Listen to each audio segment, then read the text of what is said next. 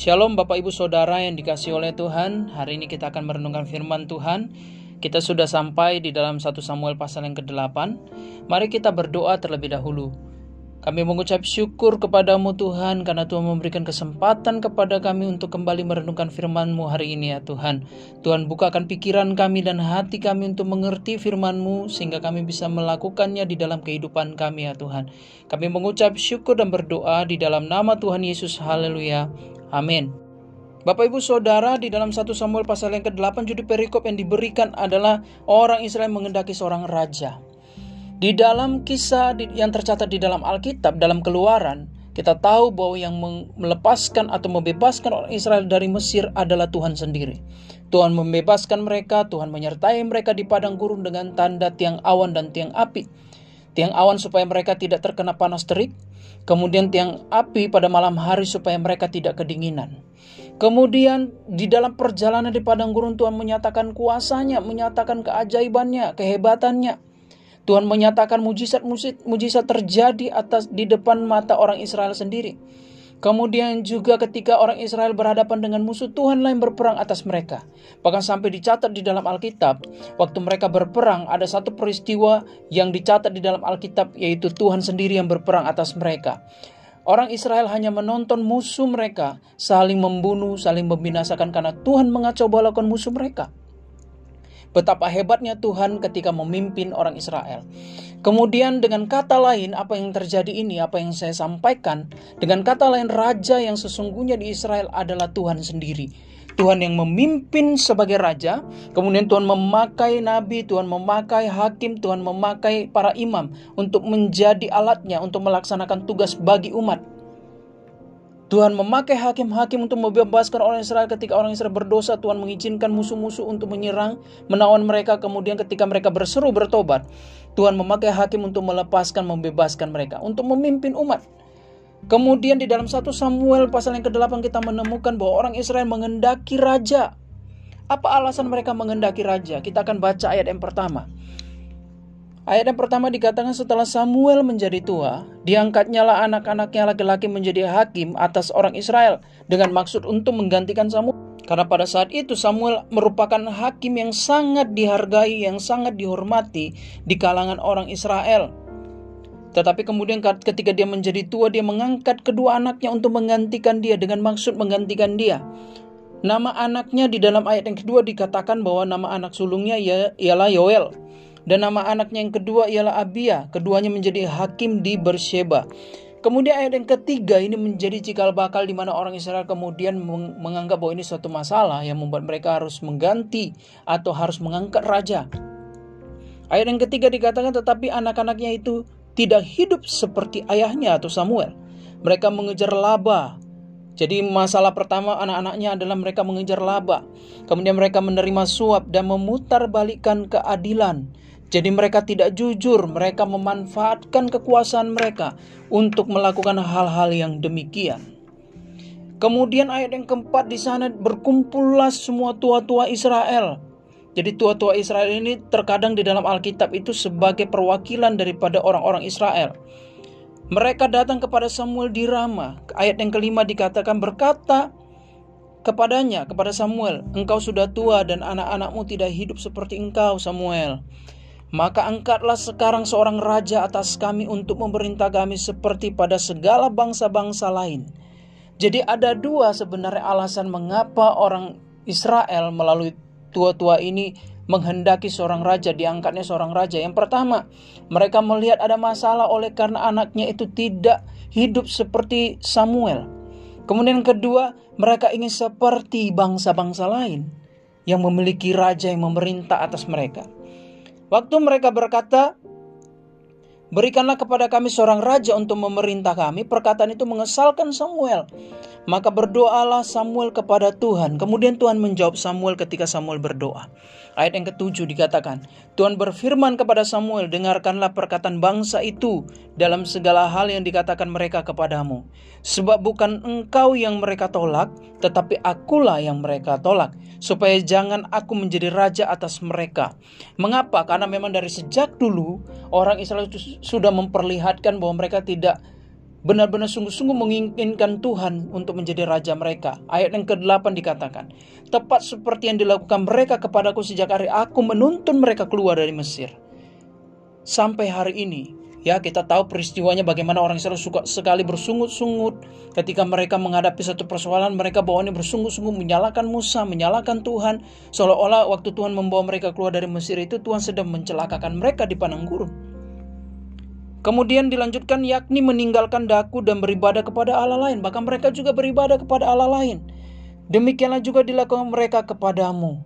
Oleh sebab itu dengarkanlah permintaan mereka, hanya peringatkanlah mereka dengan sungguh-sungguh dan beritahukanlah kepada mereka apa yang menjadi hak raja yang yang akan memerintah mereka.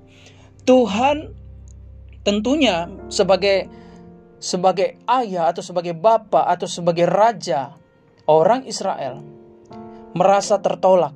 Bukan hanya merasa benar-benar menganggap bahwa ini adalah penolakan dari umatnya sendiri. Umat yang dia tebus, umat yang dia lepaskan dari perbudakan, umat yang dia berkati, umat yang dia sayangi, umat yang dia kasihi, menolak dia. Dan sebenarnya tabiat-tabiat sifat yang seperti ini sudah ada sejak 1 Samuel pasal yang ke-8. Sebelum pasal ini pun mereka sudah menunjukkan penolakan kepada Tuhan dengan bersungut-sungut dan lain sebagainya. Bahkan mereka menyimpang untuk beribadah kepada Allah lain dengan mengikuti bangsa-bangsa yang ada di sekitar mereka. Tetapi kemudian Tuhan seolah-olah mengalah di dalam kisah ini. Bahwa Tuhan berkata Samuel udah gak apa-apa. Bukan kamu yang mereka tolak itu tetapi aku yang mereka tolak. Ya sudah berikan saja apa yang mereka mau. Wujudkan saja cita-cita mereka itu untuk memiliki seorang raja seperti bangsa-bangsa lain. Tetapi ingatkan mereka di dalam ayat yang ke-11 sampai ayat yang ke-17 ada konsekuensi yang akan dihadapi atau diterima oleh orang Israel ketika mereka mengangkat seorang raja. Ketika Tuhan tidak lagi memerintah sebagai raja di tengah-tengah mereka. Konsekuensi itu jelas bahwa raja itu akan mendapatkan sepersepuluh dari hasil ladang mereka. Kemudian anak-anak mereka laki-laki dan perempuan itu akan bekerja kepada raja itu. Budak-budak mereka juga bisa saja diambil oleh raja itu dan lain sebagainya. Bahkan ternak-ternak mereka seperti domba dan lain sebagainya itu bisa menjadi milik raja itu. Jadi seolah-olah konsekuensinya ini membuat orang Israel itu tidak hidup nyaman lagi sebenarnya. Tetapi saudara-saudara perhatikan di dalam ayatnya yang ke ayat yang ke-19 ketika Samuel sudah menceritakan atau menjelaskan kepada mereka konsekuensi yang menjadi haknya raja itu, konsekuensi kalau mereka mengangkat seorang raja. Ayat yang ke-19 dikatakan tetapi bangsa itu menolak mendengarkan perkataan Samuel dan mereka berkata, "Tidak, harus ada raja atas kami." Ayat yang ke-20, maka kami pun akan sama sama seperti segala bangsa-bangsa lain. Raja kami akan menghakimi kami dan memimpin kami dalam perang. Sungguh mereka melupakan apa yang telah Tuhan lakukan bahwa sebenarnya musuh-musuh mereka itu adalah sesuatu yang mustahil untuk mereka kalahkan. Karena Tuhan yang memimpin mereka sebagai raja sehingga musuh-musuh mereka itu tidak berkutik di hadapan mereka bukan karena kehebatan mereka dan dan karena terlatihnya orang-orang Israel waktu itu menjadi seorang prajurit bukan tapi karena Tuhan yang berperang atas mereka maka mereka bisa mengalahkan musuh-musuh yang sebenarnya mustahil. Dari segi senjata, persenjataan musuh-musuh mereka jauh lebih canggih dari segi persiapan, dari segi uh, dari apa pun dari eh, prajurit-prajurit yang dipersiapkan pun musuh-musuh mereka itu lebih banyak dan lebih terlatih daripada orang Israel pada masa itu. Tetapi karena ada Tuhan, raja mereka, musuhnya pun tidak berkutik. Tetapi orang Israel mengendaki raja, Biarkan raja yang engkau angkat itu akan menjadi hakim, menghakimi kami dan memimpin kami dalam perang. Kami tidak butuh Tuhan, tidak butuh tidak butuh hakim yang lain. Kemudian di ayat yang ke-21 dikatakan Samuel mendengar perkataan bangsa itu dan menyampaikannya kepada Tuhan. Tuhan berfirman, "Dengarkanlah permintaan mereka dan angkatlah seorang raja bagi mereka." Kemudian berkatalah Samuel kepada orang-orang Israel itu, pergilah masing-masing ke kotanya. Saudara-saudara, Bapak Ibu yang dikasih oleh Tuhan, dari kisah ini kita bisa belajar beberapa hal. Yang pertama, kita bisa belajar ya, bahwa ketika menghadapi persoalan, persoalan yang waktu itu dihadapi orang Israel adalah anak-anak Samuel ini tidak hidup seperti Samuel, tidak berintegritas, tidak benar-benar adil, tidak layak menjadi hakim mereka tidak berpikir dengan baik pada masa itu. Kenapa? harusnya bukan mengendaki raja. Harusnya mereka mengganti anak Samuel itu dari menjadi hakim eh, dan menggantikannya kepada orang lain yang lebih berintegritas. Bukan malah mencari raja atau bukan malah mengendaki raja. Tetapi oleh karena persoalan yang mereka hadapi, oleh karena hal-hal yang mereka hadapi, mereka tidak berpikir dengan benar tidak benar-benar melihat persoalan itu dengan benar sehingga mereka salah mengambil keputusan. Mereka mengendaki raja daripada mengganti hakim. Harusnya ganti saja anak Samuel. Berkata kepada Samuel dan bilang Samuel minta kepada Tuhan tunjuk siapa kira-kira yang bisa menggantikan anak-anaknya untuk menjadi hakim yang berintegritas seperti dia. Selesai masalah. Tetapi orang Israel tidak melihat masalah itu dengan benar. Kemudian yang kedua, Orang Israel meminta raja bukan hanya karena sekedar ada persoalan itu, tetapi karena memang motivasi mereka, mereka tidak suka untuk dipimpin oleh Tuhan sebagai raja. Mereka lebih mengendaki orang lain untuk memimpin mereka, manusia memimpin mereka daripada Tuhan. Kemudian yang ketiga, mereka ingin seperti bangsa-bangsa lain seolah-olah mengikuti tren. Mereka melihat bangsa-bangsa lain di sekitar mereka itu punya raja. Raja yang menghakimi mereka, raja yang memerintah mereka, memimpin mereka dalam perang. Dan orang Israel itu menginginkan hal yang demikian. Sehingga mereka kemudian meminta raja kepada Samuel. Nah, dari tiga hal ini kita bisa belajar beberapa hal juga yang lain dari apa yang terjadi dengan orang Israel. Bapak Ibu Saudara, Tuhan adalah bapa mereka. Tuhan adalah uh, Tuhan menganggap orang Israel adalah anaknya. Tuhan menganggap orang Israel adalah umat yang dikasihinya. Seolah-olah Tuhan adalah ayah, kemudian orang-orang Israel itu adalah anaknya. Mereka menolak Tuhan seolah-olah menganggap Tuhan itu tidak pantas memimpin mereka. Tuhan itu tidak punya kapasitas untuk memimpin mereka. Mereka lupa dengan peristiwa segala peristiwa yang terjadi di dalam Alkitab yang dicatat di dalam Alkitab. Bagaimana Tuhan menuntun mereka dengan tangannya yang kuat, tangan yang membawa kemenangan. Setiap Tuhan menuntun mereka, kemenangan selalu menjadi milik mereka. Dengan demikian, apa yang bisa kita pelajari dari kisah ini? Yang pertama, Bapak Ibu, di masa-masa yang sulit seperti ini, di masa-masa yang tidak bisa kita mengerti seperti ini, yang pertama, berpikirlah dengan jernih, melihatlah dengan benar satu persoalan itu. Jangan engkau menolak Tuhan, jangan engkau menyalahkan Tuhan hanya karena engkau tidak punya makan dan minum di rumah. Jangan engkau menyalahkan Tuhan hanya karena engkau sakit. Jangan engkau menyalahkan Tuhan oleh karena engkau kehilangan pekerjaan. Mungkin engkau berpikir seperti saya ngop, uh, saya bicara seperti ini sepertinya enak sekali begitu. Memang kita butuh makan minum, memang kita butuh pekerjaan, memang kita butuh sehat. Tetapi Bapak Ibu Saudara, semua yang engkau dapatkan, semua yang engkau miliki itu, itu berasal dari Tuhan. Engkau tahu bahwa Tuhanlah yang memiliki segala sesuatu yang ada yang kau lihat ini. Dia yang menciptakan langit dan bumi ini yang begitu hebat yang tidak bisa engkau jangkau. Dia yang menciptakan langit yang tidak bisa engkau pegang dari tempatmu. Dia menciptakan bintang-bintang, dia menciptakan bulan. Dia yang begitu hebat, jangan pernah tolak hanya karena persoalan di masa-masa sulit seperti ini. Waktu engkau kehilangan pekerjaan, waktu engkau sakit, waktu engkau tidak memiliki makan minum, terancam makan minummu.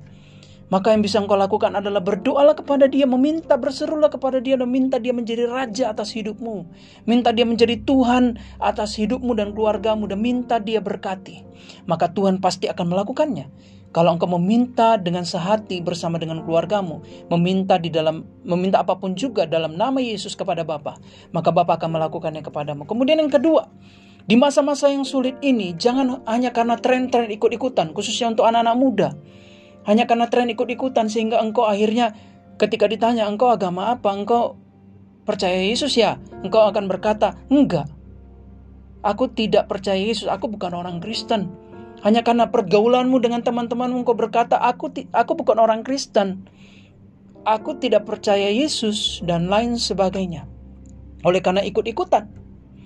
Kemudian yang ketiga yang harus engkau sadari adalah ketika engkau menolak Tuhan oleh karena hanya karena persoalan yang demikian rupa ini, maka engkau harus sadar betul ada konsekuensi kalau engkau menjauh dari Tuhan atau menolak Tuhan sebagai Tuhan dan Rajamu, sebagai juru selamatmu. Konsekuensi yang pertama, upah dosa ialah maut.